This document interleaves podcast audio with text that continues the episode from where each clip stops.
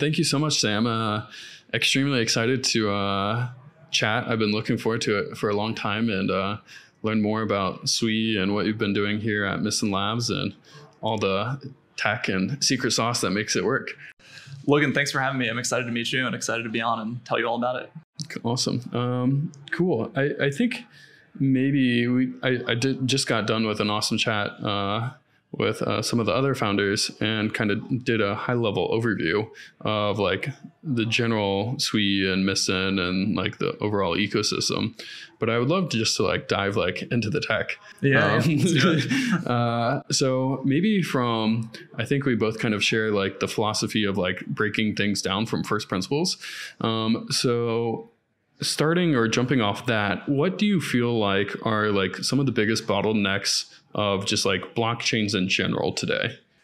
Yeah, I think that's a great question and a great starting point. So really we look at there being three different places where there are bottlenecks. So I'm going to describe the classical blockchain architecture, which is sort of painting other stuff out there with a very broad brush, describes some blockchains, but not others. But I think it's sort of the classical design. I think more or less we'll give a good overview of where the bottlenecks are and where Sui is doing things differently. So the first one is, of course, consensus. So you have transactions that are coming in. Sometimes they're related to each other, sometimes they're not. But in the classical architecture, you take all these transactions, you put them through full Byzantine fault-tolerant consensus, and you establish a total ordering on those transactions.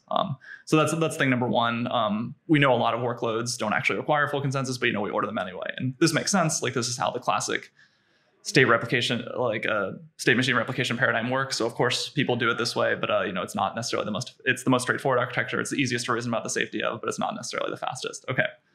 Then the transactions are done being ordered. Now you execute them. Usually this is also done sequentially. Again, doesn't have to be. Some folks do parallel execution, either optimistic or other forms, but like classically, this is what you do. And definitely like the result you need to have is that the execution result needs to be equivalent to the sequential ordering, even if you optimize by, achieving and, doing a parallel when you can tell that it won't make a difference.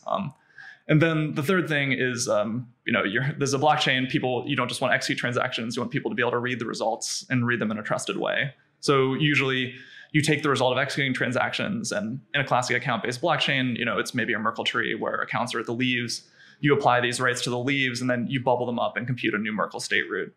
And this is a bottleneck because as the state gets bigger, there are more and more leaves, there are more intermediate nodes, and you want this Merkle tree to be on a single machine usually, or it's not going to be fast. And so this too is a bottleneck.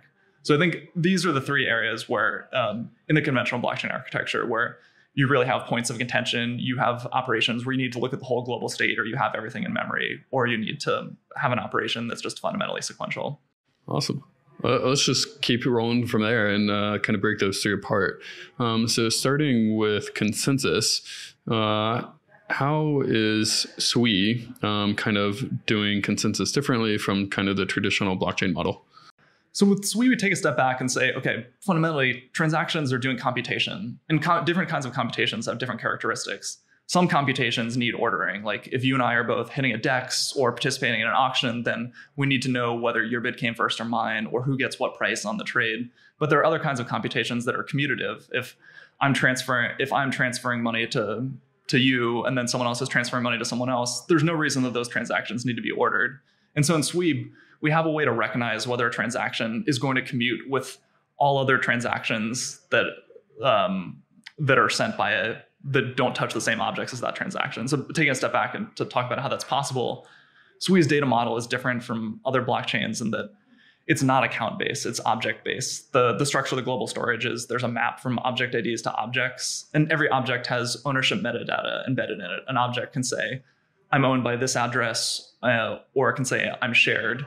And if it's owned by an address, only a transaction signed by the public key associated with that, the private key associated with that address can actually use that object in a transaction.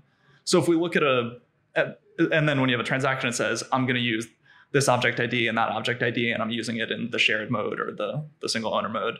And then there's authentication logic that checks whether this information, this signer actually has a permission to use this object. And then, it goes off and executes the transaction. And so what this lets us do is when we look at a transaction, we can see, is it only using single owner objects? And if it is, that means it actually doesn't need consensus because the only one who can send other transactions is the person who signed this transaction. And then it can, this transaction is going to commute with any transactions that don't touch that same set of objects. And so we can skip the ordering step, and we use this systems primitive called Byzantine consistent broadcast, where we basically just check that this other person isn't equivocating or trying to send another transaction that's doing different things with the same set of objects. And then we can execute and commit that transaction much faster than going through full consensus. And does that still have to go through the 2/3 + 1 vote, or? It still has to have 2/3 + 1 votes, but it doesn't have to be ordered. So the way it works operationally is I have my transaction, I send it, I sign it. I send it to 2F + 1 validators. They sign it. I get back the results on the signed transaction. When I send it to them and they sign it, they have an internal lock database where they say, I've seen this transaction from Logan with this hash. And then they set that lock. And if they see another transaction that's trying to touch the same objects, they're going to say, hey, I'm not going to sign that. Like, I've already seen this transaction from Logan that's trying to touch his CryptoKitty or whatever. Then the user gets back these signatures. It aggregates them into an artifact we call a certificate. This is 2F + 1 signatures from the, or 2F + 1 by stake signatures on the transaction. And then it resubmits the certificate. And that's the point at which execution actually happens and you get the results. Gotcha. Is there an... The idea is that by not ordering, you reduce the latency by not having to order that specific transactions because it's not contentious for something that it's not a contentious piece of state. You can just execute it. That's exactly right. For Byzantine fault-tolerant consensus, like in the worst case, you're going to have a cost that's basically quadratic in the number of validators. But here, everything's linear. You can broadcast to all the validators in parallel. They can get back to you. They sign and get back to you in parallel. Then you transmit the certificate. They receive those and process them in parallel. So you don't have this quadratic step. And it's basically, as long as you don't run out of sockets, it's constant. And then it's a constant cost instead of because you can just send to all validators at the same time. And how are you able to do all that parallelly? Is it the object model? Yeah, so it's the object model because so there's two things that are parallel from the user perspective. Like it's that you can submit to all the validators at once because right you have multiple sockets on your machine, and then for the execution because you know these things fundamentally commute. If the validator's sitting on a pile of 50 single owner transactions, they don't have to worry about ordering them. They say, hey, I know all these commute. I can just throw them to separate cores. I can do whatever parallelism algorithm I want. It's just going to work. Very cool. No, I think that's super unique. Yeah, the consensus part and not having to do the ordering on everything. Yeah, it's very clever. Yeah, so this comes from my co-founder, George, and some other colleagues at Facebook who worked on this system called FastPay, where they were looking at what if we just wanted to do sort of payments only, and we want to do this in the most scalable way possible, and we want it to be horizontally scalable. We throw more machines at the problem, we get more throughput, and we're going to very much overfit to payments because they're a special kind of transaction that we can make commutative. So what we did with Sui is we took the model of that work, which had this sort of Byzantine consistent broadcast structure of, you know, send out the transactions, get the signatures, collect their certificates, and then we figured out how to generalize it to any kind of move code that commutes instead of just payments. So credit for this idea goes to George and Alberto and Matthew, who you know, all did this stuff at Facebook. That's awesome. Maybe we can come back to the consensus. I do ultimately kind of want to touch upon like the DAG versus like the more traditional blockchain architecture. Maybe we can just go into that now, and then we'll hit like the execution environment next. Yeah, I mean, maybe we can. So I talked about the consensus when we skip consensus. I do want to talk about improvements in the actual consensus algorithm too, and then that'll inevitably lead us into the DAG bit too, because I think the execution is where the DAG comes in. So then, in consensus itself, like we use this narwhal Tusk thing, and then so the insight of that. I'm not a consensus expert, so I'm going to do my best to channel the key parts. But you know, you should definitely talk to George or Alberto or one of our other pros. So in consensus, there are basically two things that the validators are doing. One is there are two problems they're solving. One is a data availability problem of getting everyone on the same page of what are the transactions that we're trying to agree on the order of. And then the other one is actually ordering them. And in conventional consensus algorithms, these things go together. Like you're doing this sort of n-squared thing and you're solving both, you're both disseminating the transactions, the first problem, and doing the ordering at the same time. But the insight of narwhal Tusk is that, well, these are separate problems and you can do them separately. You can do the dissemination, which is cheap and can be done in parallel. And then you can get everyone on the same page of, okay, what transaction are we going to be agreeing on? And then you do the ordering, not on the transactions themselves, but on sort of fixed size references into a table of transactions that you know everyone has. And so this is how Narwhal Tusk does it. It has this phase of disseminating the transactions, getting everyone to agree on them, and then it does order, and then it does the ordering, the very expensive part, the ordering, just on these fixed size references. And then so it splits this big M squared problem into a smaller O of N problem, and then the M squared problem that's there fundamentally. So that ends up performing a lot better than conventional consensus algorithms. So there too. So we have, the way we like to think of it is we skip consensus when we see we don't need it. And then when you need ordering, you use Narwhal Tusk, which is going to be better than conventional consensus algorithms in a number of ways. So if you're skipping the traditional ordering, it's linear or constant? So it's sort of like an engineering thing. You have to, it's linear in the sense that you have to submit your transaction to 2F+1 validators by stake. So like that cost is going to go up, but because that can be done in parallel, it's essentially constant. Like if in the FastPay paper, you look at how the latency changes when you add more validators, and it doesn't change. And of course, throughput always goes down when you add more validators, but then you add more machines within the validator, it can go back up. Interesting. And then maybe to can we break apart Narwhal and Tusk a little bit more? Because I do think they're relatively new, and I think people have a lot of questions. Maybe start like the data dissemination and decoupling from the ordering mechanism. I mean, I think you kind of just explained it, but maybe just going a little bit further on that. Yeah. So, I mean, the reason that we say Narwhal and Tusk is that Narwhal is the dissemination algorithm, and that part is sort of the same order of view. And then Tusk is a consensus algorithm that sits on top of it. But you don't necessarily need to use Tusk with Narwhal. You can also use hot stuff, and they do that in the paper. Or in Sui, we're actually using Bullshark, which is a successor of Tusk. And so basically, there are many different ways you can decide on the ordering. And it just sort of depends on these trade-offs that you think about in conventional consensus algorithms with, do I care more about having good average case behavior versus good worst case behavior? Do I have primitives like a common coin to rely on to choose the leader? Or am I okay with having a deterministic leader election algorithm and the sort of DDoS attack vectors that come with that? And so it's sort of a framework. The Narwhal is always there, but then what consensus algorithm you put on top of it, it's sort of parametric in that you can make many different choices. And we're choosing Bullshark for now. Gotcha.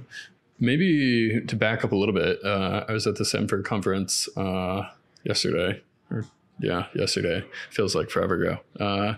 But they were talking about how important transaction ordering really is, and kind of going through the different processes of what that affects. Taking that step back, why is transaction ordering so important? And then how, maybe going in after that, how Bullshark is ultimately a very effective way to do so. Yeah, so I mean, I think it's important for a number of different reasons. I mean, first is that just many use cases require, we talked before about the DEX and the auction or other things, many, many important kinds of computations, especially financial stuff that goes on blockchains, you're going to need ordering. And then the other thing is that who gets to decide the ordering, gives, depending on how the design works, and in almost all designs we know of, gives the chooser a lot of power to extract MEV to do things that are unfair, and also to ordering also gives you the idea potentially gives you the ability to censor transactions or delay them or do this other thing. So you have a lot of power in that. And so we're concerned mostly with the efficiency points. I think we're not trying to break new ground in terms of some of the MEV prevention you see elsewhere by ordering encrypted transactions and then decrypting them after the fact, although this is the sort of thing we may consider in the future. We're trying to get off the ground with solving the throughput problem, and then we'll see about these things later. But I think this is why ordering is important, because it's the most core part of one of the most core things that a blockchain does. Yeah. And then Bullshark? Yeah, Bullshark. So With Tusk, it works well. The leader election in Tusk works well when you have this common coin, which is a trusted source of randomization. This is a tricky cryptographic problem that Kostas, who you'll talk to next, and some other folks are working on solving and baking into Sui. But we don't want to gate safe leader election on that. We want to be able to do something else in the meantime. So again, I'm not a consensus expert, so I'm going to butcher the explanation of what goes well here. But my understanding is that Bullshark has a safer and more performant leader election scheme than Tusk does, without requiring this common coin component. And so it may be something where we switch in the future once we have that primitive to work with, or we stick with Bullshark. This is just what we're doing for now. Interesting. Very cool. And maybe kind of jumping off all this, how does Sui and the DAG kind of operate versus like a more traditional blockchain architecture, and like what benefits does the DAG bring? Yeah, so one of the benefits, so right, when we talk about a DAG, we're talking about like you can have a linear ordering on transactions, which is what you conventionally do, or if transactions explicitly specify their dependencies as they do in Sui, you don't actually ever need to linearize anything. Like you have a partial order there. You can transactions which is equivalent to a DAG. Like transactions have edges between them if there's a dependency, but then transactions can also be incomparable in their ordering. So this lets you do a couple of different things. So one is to choose different consensus, like, you know, fast consent, like skipping consensus or going to full consensus as we talked about.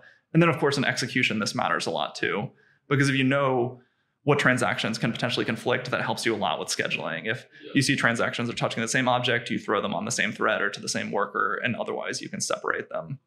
So that it definitely comes into play there. But there are lots of other areas as well, like in a wallet, for example, this may seem like it's going off base, but it's sort of interesting. You, as a user, like you get a request from an app to sign, and you don't really know what that request is asking. Usually it's some like opaque sequence of bytes. Like maybe you trust the source, it came from Uniswap, it came from my Discord, so it's probably fine. But, you know, sort of the best you can do is either look at the bytes or like maybe you try to simulate the transaction, but, you know, that requires fetching state. So when you explicitly specify your dependencies, you can, and then also you have these mutability permissions that Move has, which maybe we can get into later. Yes. You can interpret these as transaction permissions, kind of like iOS or Android permissions, where this transaction is asking for permission to read your balance and transfer your Bored Ape and, you know, write some other thing that you have. And this is something that even an ordinary end user can understand. Like it's very privileged to ask to transfer something, but it's less privileged to ask to write it and less privileged still to ask to read it. And so when you have the DAG structure or like the dependency structure explicit in the transaction format, that lets you have safer wallets by encoding these transaction permissions. One other area where it makes a difference is a problem with high throughput chains is that or at least high throughput chains in the style of say Sui and Solana, is that if you want you to scale up your throughput by adding more machine resources, it's going to become more expensive to operate a validator. And then if you want full nodes to keep up, it's also going to become more expensive to operate a full node.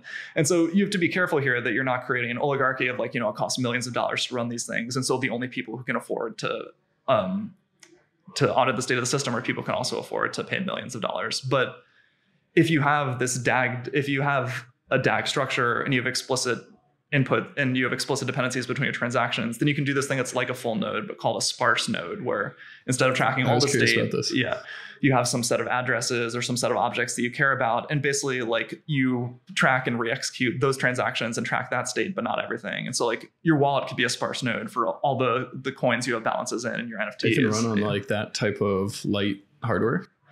Yeah, because you're just tracking, like running a transaction is super, super cheap once you have the inputs, and then, you know, you can query the inputs and run stuff. It just gets expensive when, you know, you're running the traffic of the entire financial world. But your wallet already, you know, it has to store all of the balances you own and all of the NFTs you have. So it's just, you know, running a couple milliseconds of computation. You could do this on a phone. Are there bandwidth requirements for that? It's proportional to however many transactions are touching the state that you care about.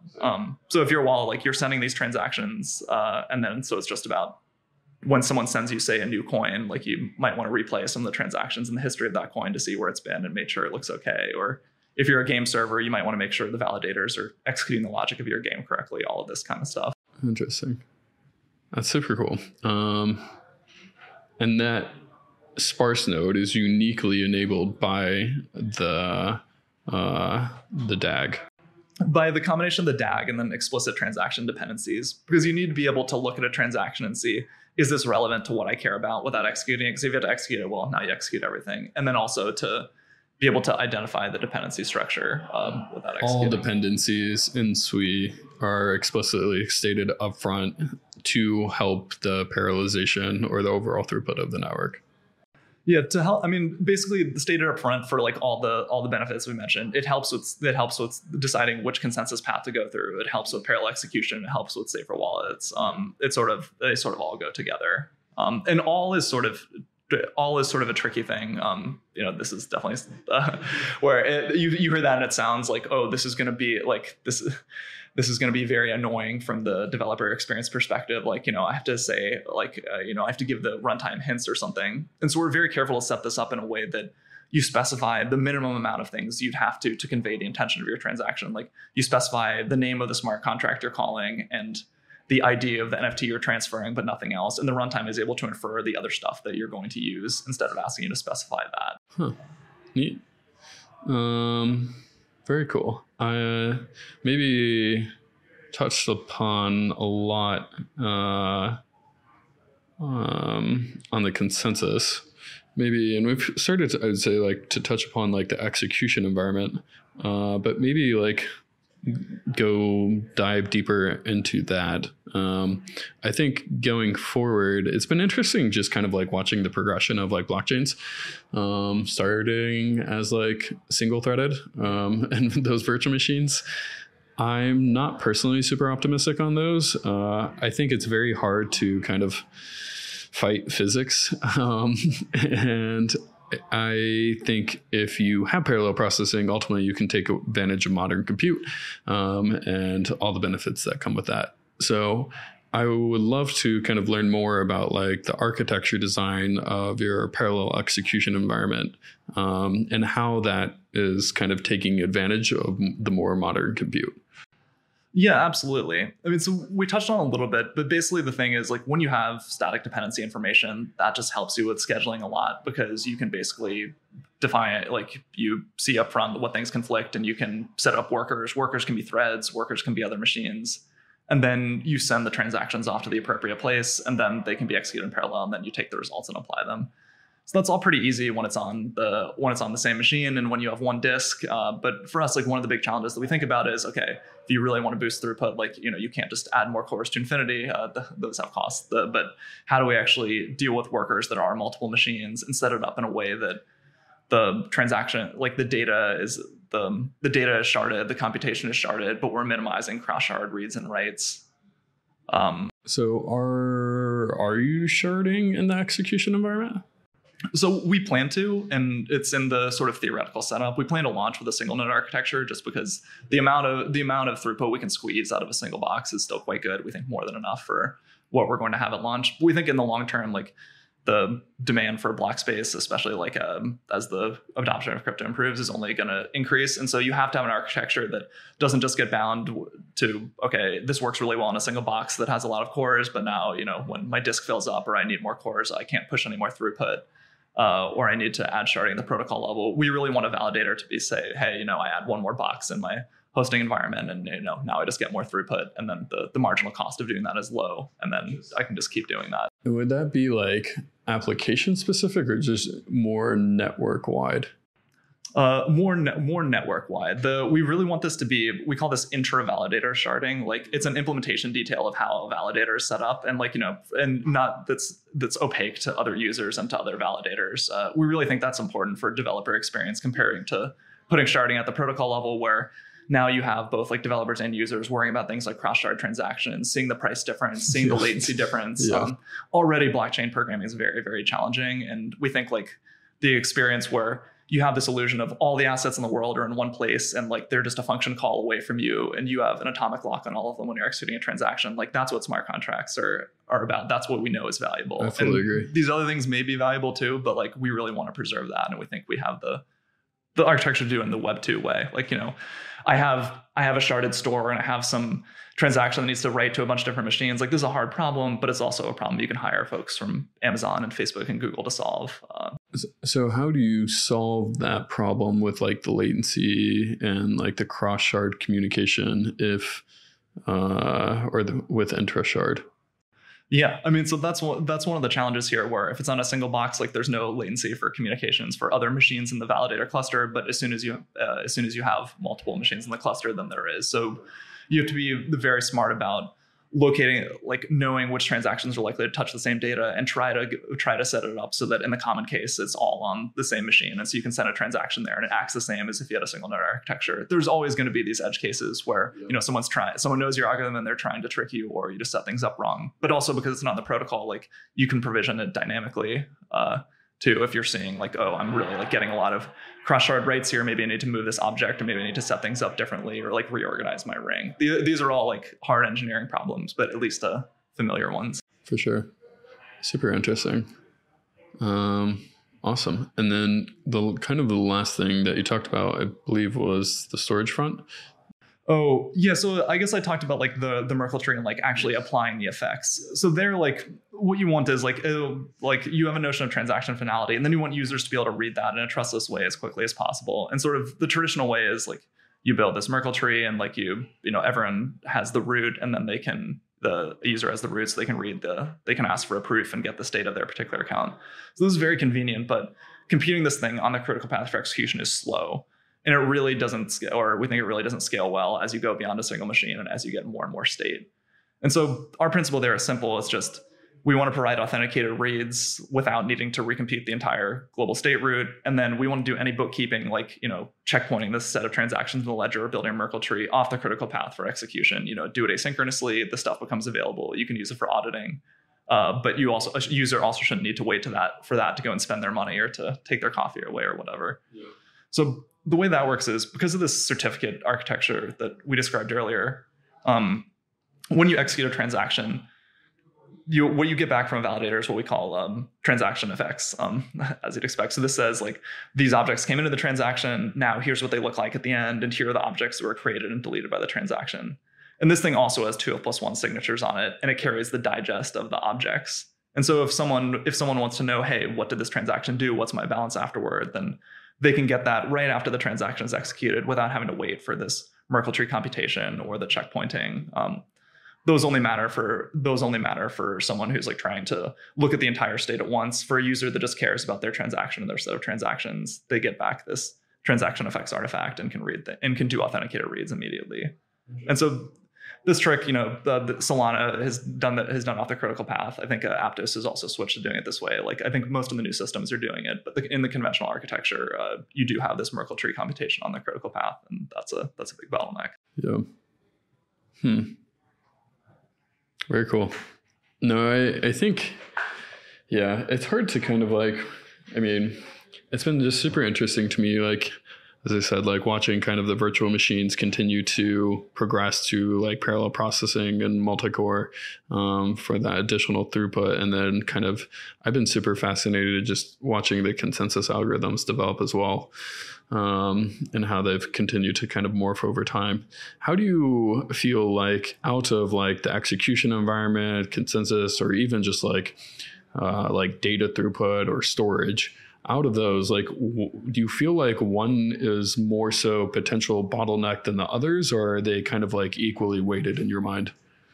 So I think storage is the one where that everyone is going to have to worry the most about in the future. I think like high throughput systems haven't been around long enough, and also like had the kind of volume that's testing them to really like build up very large amounts of storage. But I believe like once you do, and especially like once you get way beyond the single machine barrier, then all of these sort of engineering problems we described before are going to come up. Like either you've set up your system in a way that it's easy to have a distributed store and hide it inside your validator, or you're going to have to figure out how to do this at the protocol level, and people are going to start to really notice from a programming perspective. But I think like that's really going to be the challenge. Like if you actually have a system that's pushing hundreds of thousands of transactions per day, and a lot of that is new object creation, then like you're going to end up with many terabytes of data or more quite quickly. And then especially like the impact on full nodes, I think, is the thing where you'll feel it first. Like validators have the incentives to add more resources and be able to store that stuff. But then like we'll see a system that starts off kind of decentralized in terms of having a lot of full nodes. And then as the disks get full and the throughput goes up,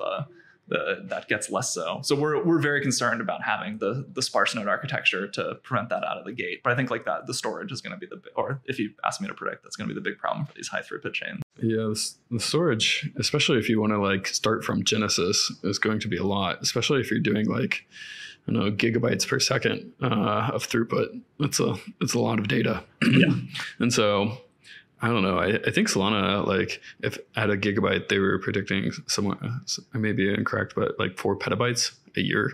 Yeah. Which is just like the number starts to get very large. And then if you're trying to sync with that data from the beginning, you have to have pretty fast bandwidth to download all that data. But no, very interesting. Yeah, so we kind of touched upon full nodes, or I don't know if we touched too much on full nodes. I'm curious, like, kind of learn more about those. Like, what do you feel like is going to be the general architecture for those? Are they going to be like mostly CPU, or are they going to have high throughput from like the bandwidth standpoint? And then maybe like talk about like more some of the node requirements and the sparse nodes as well. Yeah, absolutely. So I don't think there's anything too unconventional about our full nodes. They operate on this checkpoint artifact that I described, where periodically off the critical path for execution, the validators have a procedure for saying, like, here are all the transactions that have been included since the last checkpoint, you know, you gather signatures on that, and then you sort of send that, you sort of share that publicly so it can go into archival nodes or other entities that are trying to audit the system or sort of keep the state of things. And then a full node can grab a checkpoint and it can download all the transactions, re-execute them, you know, replicate the state, serve queries, help other full nodes get set up, and all of these sorts of things.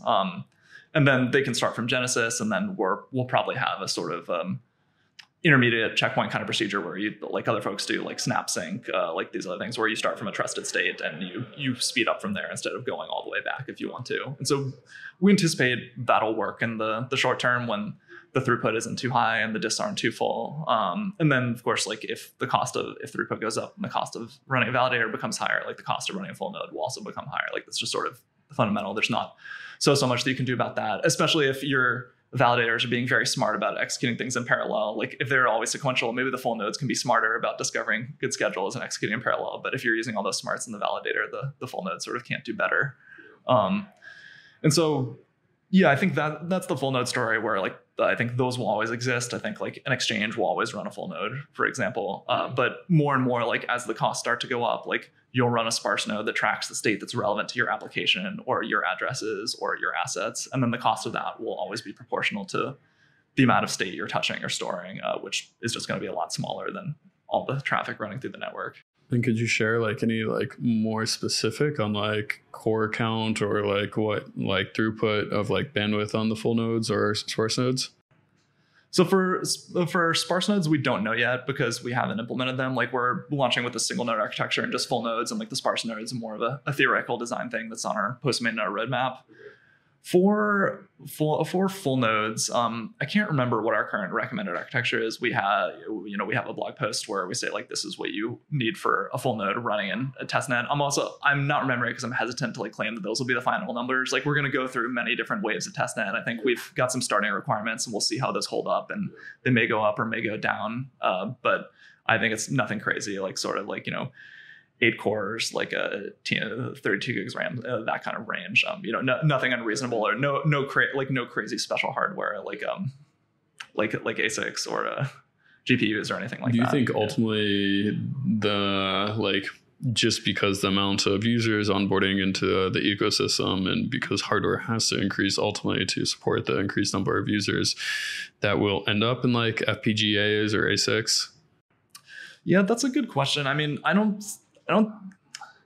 I think it really depends on how specialized and how regular different parts of the Sui validator and Sui client software are. I mean, right now, like, other than hash functions and signatures, like, I definitely could see, I mean, the ones we're using are already very highly optimized, but you could see, like, further improvements coming there.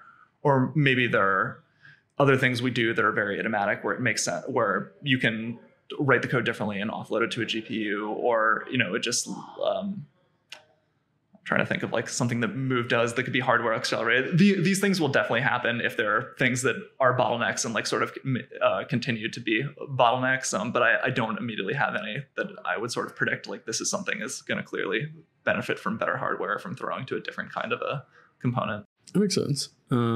Awesome. Maybe we can transition to Move. Yeah. I think a lot of people are super curious about it. What is Move? Is it a blockchain? Is it a programming language? I feel like a lot of people confuse like, is Move a virtual machine, a programming language, its own blockchain? A lot of people that I talk to just have no idea. So maybe in your words, kind of explain what Move is and kind of what the goal is of Move. Yeah, it's not a blockchain. There is no token. We got our first words, the Move token thing. And this is an alpha leak. It's not a blockchain. Yeah. I'm shocked. It is a programming language. It is a virtual machine. It is, I think the core thing it is, it's a bytecode format and a bytecode programming language with an associated source language. But really, like, when people talk about Move or get excited about Move or like talk about using Move on different platforms, I think it's really about this bytecode language. And what it is, I mean, sort of like backing up into like why it was created. Like, you know, at Facebook in 2018, I was one of the founding engineers in this Libra project, and the prompt in this project was, you know, we're pulling folks from all over the company for the secret global scale blockchain payment network. And we're getting experts in the areas we think are relevant, like distributed systems, like cryptography, like payments. And then, like, you know, they pulled in me as the programming languages expert. And they're like, you know, there's this smart contracts thing. Like, take a look at it, like, figure out why they're so insecure and why there's so many hacks. Like, figure out, should we use the existing languages and build program verifiers and better tooling for them? Should we build a new source language that compiles to the EVM but is better? Should we use a conventional virtual machine like WASM or the JVM? Or should we come up with our own thing? Like, sort of figure out what the, like, first principles approach, like, look at this, like, figure out what this model, like, what these things are and like what the ideal way to do it is. And so we took a very careful look, and it's like, okay, these very unconventional kinds of programs. Like, you're not going to write an operating system in a smart contract language. You're not going to write a compiler. You're not going to write like a machine learning. People kind of do now, but like you're probably not going to write a machine learning classifier. Like, what these things do is they define shapes of assets. They describe policies for being able to transfer assets and reiterate them, and then they do access control checks. That's basically all they do. It's very sort of domain specific in that way. And these are things that, they're simple tasks, but they're not really well supported in conventional languages, because like there's no notion of scarcity. Like, when you write x equals y, that copies y. You don't want that if y is a coin or an NFT, but you really do want that in a smart contract language. And then in a conventional language, there are all these things that you have that you probably don't want in your smart contract language, like interfaces. Interfaces are great, right? This is how you write like extensible code, but then this is also a way for an attacker to take something that you've written and make assumptions about what it's doing, and for them to inject their own code. And that's how you get things like reentrancy vulnerabilities.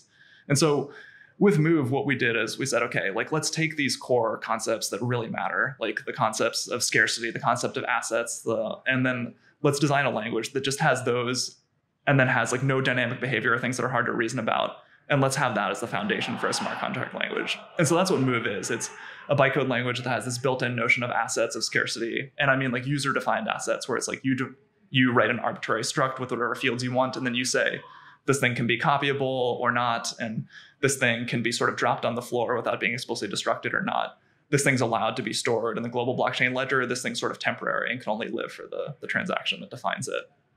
And then it's a bytecode language that does all these things, and then there's a source code language that's paired to it. There's a compiler that compiles to the bytecode language, and then there's this component called a bytecode verifier that basically checks the same things as a source language compiler does.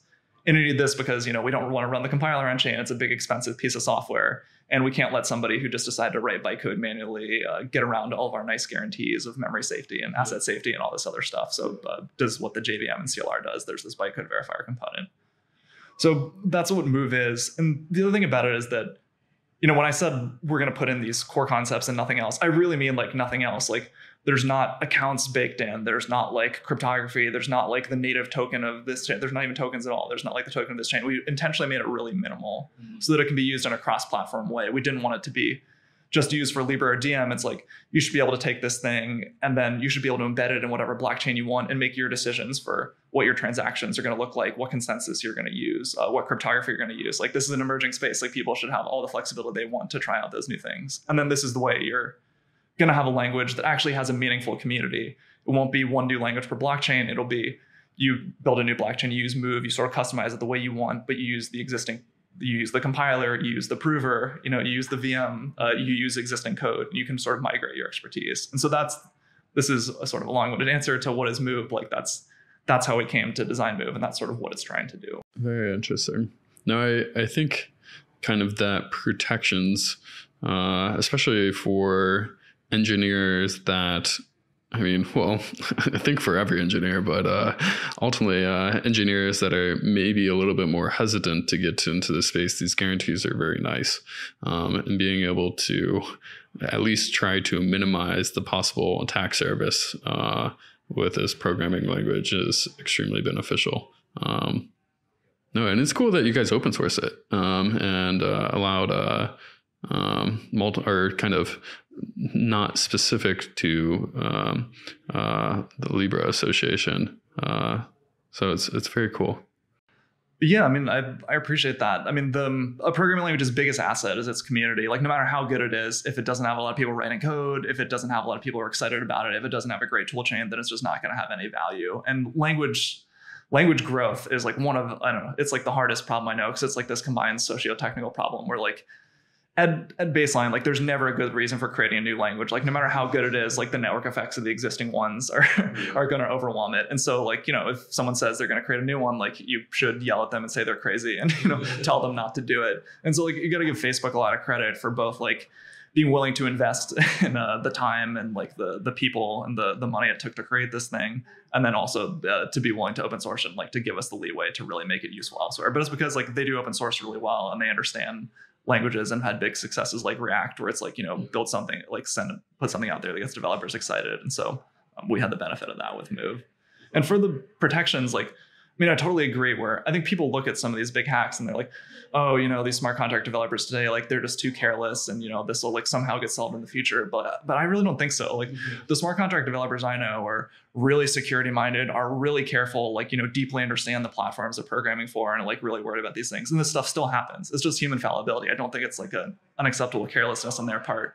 And when you broaden the space and bring in more programmers, it's not going to get better. It's going to get worse. It's like, you know, these people don't know as much. So I think this smart contract safety is really an existential threat for the growth of crypto. And I think if we can't expect new developers to be better, the only thing we can really do is bring in better languages, better tooling, you know, bake in more correctness at the base level, because people are what they are and they're going to make mistakes. So yeah, I really feel that part. No, too. I fully agree. I think, no, I definitely agree. So I think a lot of people today that may be watching this podcast are like Solidity or EVM based or even Rust. How would you kind of compare and contrast, like, Solidity or programming in the EVM to, like, building a application in Rust versus, like, Move and, like, Move's programming language, and, like, the pros and cons? Yeah, so let me tackle this separately, because I think the answers are somewhat different. So with Solidity and the EVM, like, Solidity and the EVM are sort of, and the EVM specifically, are the very first effort at, like, figuring out, like, what a smart contract language is and what it does. So, like, you got to give them a ton of credit for, on their first try, came up with something that has really stood the test of time and, you know, is managing hundreds of millions, or I guess billions of dollars. And, you know, there are some security issues, but, like, you know, the thing got the job done for sure. So I think the main advantage Move has is really in being a second mover and looking at what they did, seeing what kind of programs folks are trying to write in the EVM and seeing what they did that worked well and what doesn't.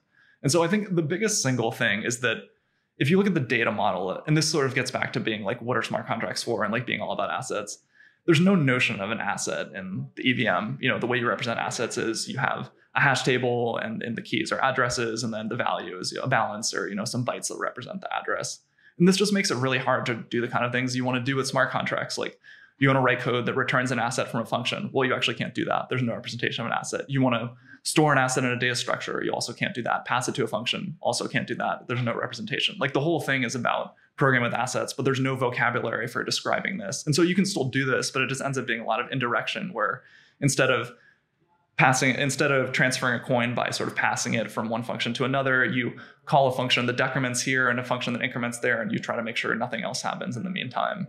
And so I think it's just the wrong level. Well, it's the wrong vocabulary and then the wrong level of abstraction for what folks are trying to do. I think the other thing, and this is related to the assets, is that in conventional programming, abstraction is all about types. Like, I define some types, I have some associated functionality, and then you pick up my types and you build on them, and then someone else builds on them. And then all of a sudden, like, you know, you can say new web server, and that just works, and no one has to know what goes on underneath.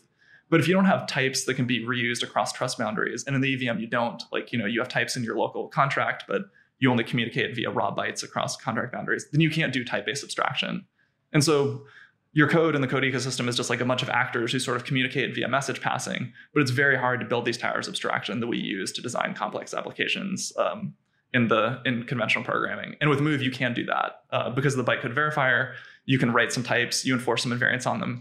It flows into some attacker who wants really badly to steal your money, but they can't. Like it's set up so that they can't get inside your types and they can't violate your invariants. And so that lets you do the thing that you're used to doing, which is type-based abstraction and building large and complex applications. Nice. Maybe, obviously, like, we're definitely in the weeds by now. Maybe kind of on a higher level, kind of explain what the bytecode verifier does and why that's so significant to like the average day person. Yeah, absolutely. So I think it's easiest to start with a concrete example for this. So like, let's say you're defining a module and you're defining your own NFT type, and you give it some fields, and you want to have a policy like this has a counter field and only you're going to be allowed to increment it. Okay, so now you have that type and you pass it into some other code. So the question is, what stops them from being able to just do whatever they want with it? It's bytes is on their code, and they have full dominion over what's in there, and so you have to make sure that they can't do that. So just to give, let me back up and change the example a little bit. Where let's say like the hard one is, I think you've defined this NFT and you really don't want someone to be able to copy it because there's supposed to be 1,000 editions, and if you can copy it in your code, then that would be bad. Mm-hmm. Well, copy is an operation to Move. We have integers, and when you say let x equal 7 and let y equals x, then you should just copy that. And so what the verifier does is that you import the type into your module, and so it would be Logan's NFT, and then you write something, and then when you import the type, you say what abilities it has, and the abilities are things like the ability to copy, the ability to store in the global blockchain state, the ability to drop without using a destructor. And so the verifier will check if you copy something, does it actually have the copy ability? And so you get that check there. And then also when you do the import, there's a linker that says, hey, I'll look at the type definition, the original module, and if you tell me you've imported it with copy, but it doesn't have it, it's also going to slap you on the wrist there. So what it does is it lets the programmer define types, define policies on who can write its fields, who can read them, whether they can do operations like copying, like dropping, like putting in the global storage. And then those local invariants in your module become global invariants, even as your types flow out of your module and are used by code, including untrusted code. So it just gives you a very strong bill of rights as a programmer. And then you also know that other people have to respect that. And then so like, you have this strong isolation, but you also have a lot of expressivity in terms of being able to share code and share objects. Nice. No, I think it's very unique, and it's definitely it's unique today, but I think going forward it's a necessity, and I'm glad that the Facebook or Meta ultimately has allowed kind of the open source and it to be used by everybody. So I'm super curious to see the general adoption over the long term. Yeah, me too. We're off to a good start with there's 4 different Move-based chains now. There's Starcoin, which is actually the first one, launched almost 2 years ago at this point. There's OL, which is this permissionless Libra fork. Then there'll be Aptos, and then it'll be Sui. Then there's a lot of existing chains that want to incorporate Move as sort of a second language or a different layer. And then I think there are new chains too that are very curious about using it. But it's designed to have this, we sort of call it embedded architecture, where you take the VM and then you sort of plug in your transaction format and accounts, and then you just go to town. You can do things in a very different way, but still use it all. So we'll see how that goes. The JavaScript of Web3 is sort of how we pitch it, and not in terms of language design, but in terms of like, if you're going to write code that runs smart contracts on blockchains, then that should be Move. Just like if you're writing code that interacts with the DOM, that's JavaScript. That's what we'd like to see. Nice. And how would you? We touched upon the EVM and Solidity. How would you compare it to like just more generally Rust? Yeah, so this question is always a little bit puzzling to me. Like when I started at Libra and was like, what should we use? As a smart contract language, my first thing is like, yeah, we should use Rust because it has these affine types that look a lot like what the Move's resource types are. It's got this nice borrow checker. It's got a lot of safety built in. It's a language developers love. That was sort of my first thought. But then the problem there is that Rust is not an executable language. Rust is a source language that compiles through LLVM to machine code. You can't deploy machine code directly on the blockchain because then the attacker is going to publish machine code that goes around. And so basically the problem is that all of Rust guarantees are checked at the source level. So if you want them, you have to go through the Rust compiler, but you do not want to run the Rust compiler on chain. It's going to be too expensive. It won't be deterministic and all of these sorts of things. What you want is something that's Rust-like, but enforces Rust guarantees on an executable representation. And that's basically what Move is trying to do. And so if you have something like where people are like, oh, I write smart contracts in Rust on Solana, you're not actually using Rust there. Like you're using a Solana SDK that's embedded in Rust. And then there are lots of Rust things that you're not allowed to do. Like if you try to do something non-deterministic, hopefully the Solana compiler or the Rust compiler and the Solana SDK is not going to let you do it, and similar. So like I think Rust can be a nice language if you're going to host an SDK for some blockchain language, whether it be Solana or Cosmosm or something. But Rust is not itself a smart contract programming language. It's missing a lot of things that smart contracts need, like gas metering, like accounts, like coins. And then it also has a lot of stuff like concurrency and non-determinism that you don't want or can't have in your smart contract language. Makes sense. Awesome. Cool. We've been chatting about 50 minutes. Maybe kind of on some of like the overall architecture design choices, why not include a layer 2 or do sharding or application specific chains? I think the entire industry is kind of moving towards that. I mean, except for the exception of like, I think Solana, Sui and Aptos. What are kind of your general thoughts on like that direction? And then why have you chosen to go in another direction? So I think it is just Sui and Solana that stand alone in this regard. I think in Aptos' recent white paper, they said that they're going the direction of sharding. And it's more of like an ETH2 style design where it's opinionated design where like all the subchains are Move and it's sort of like one paragraph. So you don't see all the details, but definitely like the things like there are going to be shards, and it's intra-validator sharding in contrast to intra-validator sharding as we're describing our model, where you see it at the protocol level. Programmers have to program against it. Users are aware of it. As you said, like is sort of the broader trend, although there are many different flavors of this. Mm-hmm. So the reasons why, and I think we touched on this earlier, is just we think this is the best developer experience. We think this is the best user experience, and we think it's possible to implement the system in a way that you can provide it. Like I'm repeating myself, but I think it's important to say I think like the value we've seen for blockchain so far is all about like taking things that lived in these siloed areas, like your bank and my bank, or, you know, even like you and me as people who have our own money, and then just knocking down those walls and putting the state in the same place and giving you a programming environment where you can touch these things at the same time and you can interact atomically. Yeah. And that you can do this both as a programmer and as a user, where like this happens quickly and, you know, you don't notice like that it takes more time to send because my bank is on a different shard than your bank and that kind of stuff.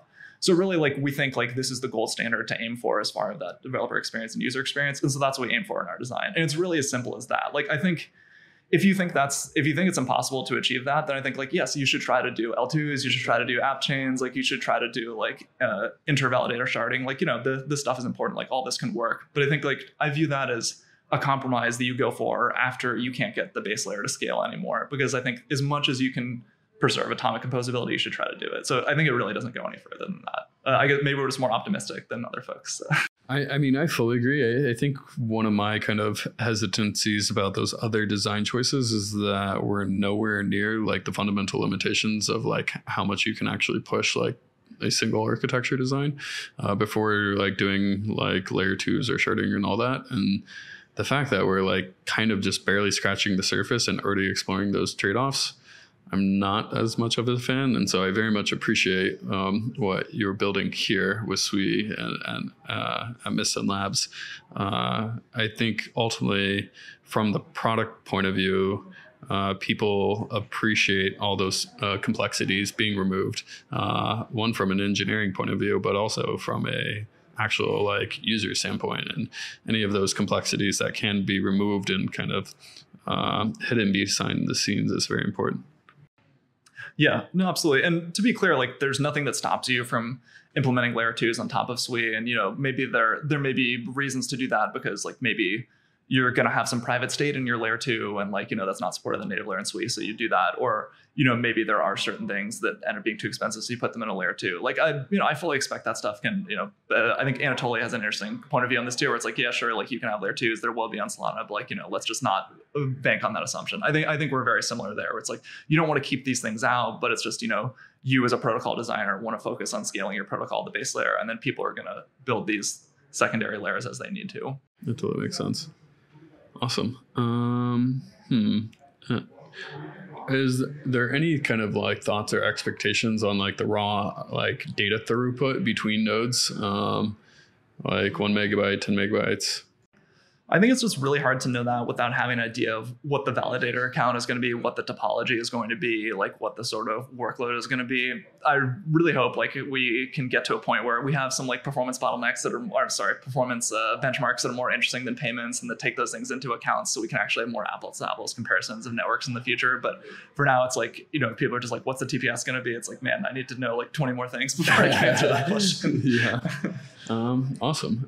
Maybe like, what are your kind of like thoughts, comments, or like words of wisdoms that you would like to impart on like developers or people that are looking to learn more? I mean, kind of about building in the Sui ecosystem.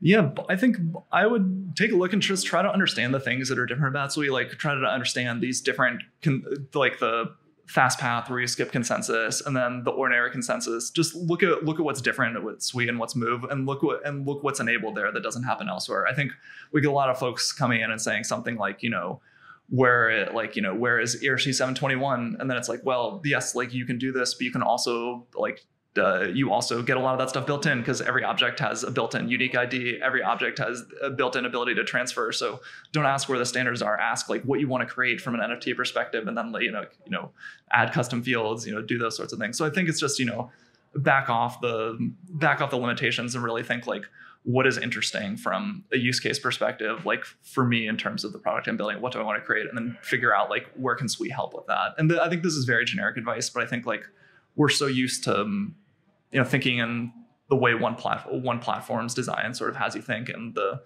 limitations and advantages of that. And Sui, like as we've been talking about, is very different in a number of ways. So I think like taking the broad perspective, and we're trying to help with that too, so folks don't have to become a Sui consensus expert or Move expert to see that, but just show you like here are some interesting things you can do, or like the way you do the same thing differently, but then add on this feature or that kind of stuff, just so people can digest that. But I think like just taking the blue sky view is the biggest piece of advice I would give. Awesome. And you touched upon one thing that I don't think we, or I brought up initially, maybe going a little bit more into just like the object oriented model of Sui, because I think they're unique in that architecture design and kind of what that enables. I think we've kind of touched upon it broadly across the board, but maybe just go slightly deeper into that. Yeah, totally. Because I think this is something you'll definitely run into from either a programmer perspective or end user perspective, where in Sui, there are addresses as there are elsewhere, but there aren't accounts, like where we talk about being object centric, where the global storage is organized as a map from object ID to objects, and then every object has this globally unique ID, and then it has this ownership metadata at work and says like the address that owns it, or that it's shared, or something else. And then the other thing is that an object is basically arbitrary Move data. Like an object will have a type; it'll say this is a coin, or this is an NFT, or this is a DEX, and then it has the fields of whatever you typed when you typed struct S, and then, you know, XU64, bbool, whatever else went in there, that'll go into the object. And so when you write your code, you say, here's an entry point function, here's the object types that's going to take as input, and then you just write the logic that says, oh, I'm going to update this one, I'm going to transfer this one to some address I got as the input, and maybe I'll create another one and give it to somewhere else. So it ends up having this very sort of tactile flavor, where it's just like, you know, I'm in this room and I've got all these objects, and, you know, I run around and do things with them. And then once all the objects disappear, my transaction's over. And that's sort of how it works. Okay. Very cool. No, I think it's a unique thing that you guys are doing. And I'm excited to kind of see how ultimately developers end up using it, and also just kind of all the unique properties that it enables. I think we touched upon composability as well, but it definitely helps with that, correct? Yeah, I think so. Like, we think a lot about like, don't just have a standard that rigidly defines how you do things, but like have various building blocks that can be composed to, you know, put different pieces of functionality together in a way that doesn't dictate a choice for one thing or the other. Like, instead of having one NFT standard that says, here's how royalties are going to work, and here's how listing on a marketplace is going to work, and here's how the unique ID works, and here's how, you know, an image URL works or something. Instead, maybe you have something like, here, like here's something called like royalty of T, and like someone can define their own royalty policy and then stick that inside the NFT, or not if they don't want royalties. And maybe they, and the unique IDs, they're built into the objects. So you don't have to like put that in the standard. It's just there by default. And then for something like listing, like maybe different marketplaces would do this in a different way. So there's sort of utility modules with generics that different folks can use to instantiate that in one way or another, but not something that folks have to agree on in a top-down fashion. Like in general, or one of the ways I think about composability is that if you can coordinate via code, just like use a type that does something you want and like pick that up and not have to argue or like write in a forum or have like social consensus on it, then like that's always a win. That's easier to coordinate on, easier to iterate on and innovate on than having some needing the entire community to agree on one way of, to do something before you can even move forward. So we think a lot about that when we think about standards or like the expressivity of Move or like how to shape things in Sui. That's awesome. Well, I think we've kind of gone through all my kind of high level questions and kind of in the granularity. Is there anything that you particularly want to touch upon or things that I missed out on? I think you've asked a great set of questions, Logan. You really kicked all the right tires, and it's been a fun conversation for me, so I appreciate it. Yeah, and thank you so much, Sam. I've been really looking forward to this conversation and kind of peeling back all the layers and getting into the nitty-gritty. So thank you very much. I really appreciate your time. It was my pleasure. Thank you. Awesome.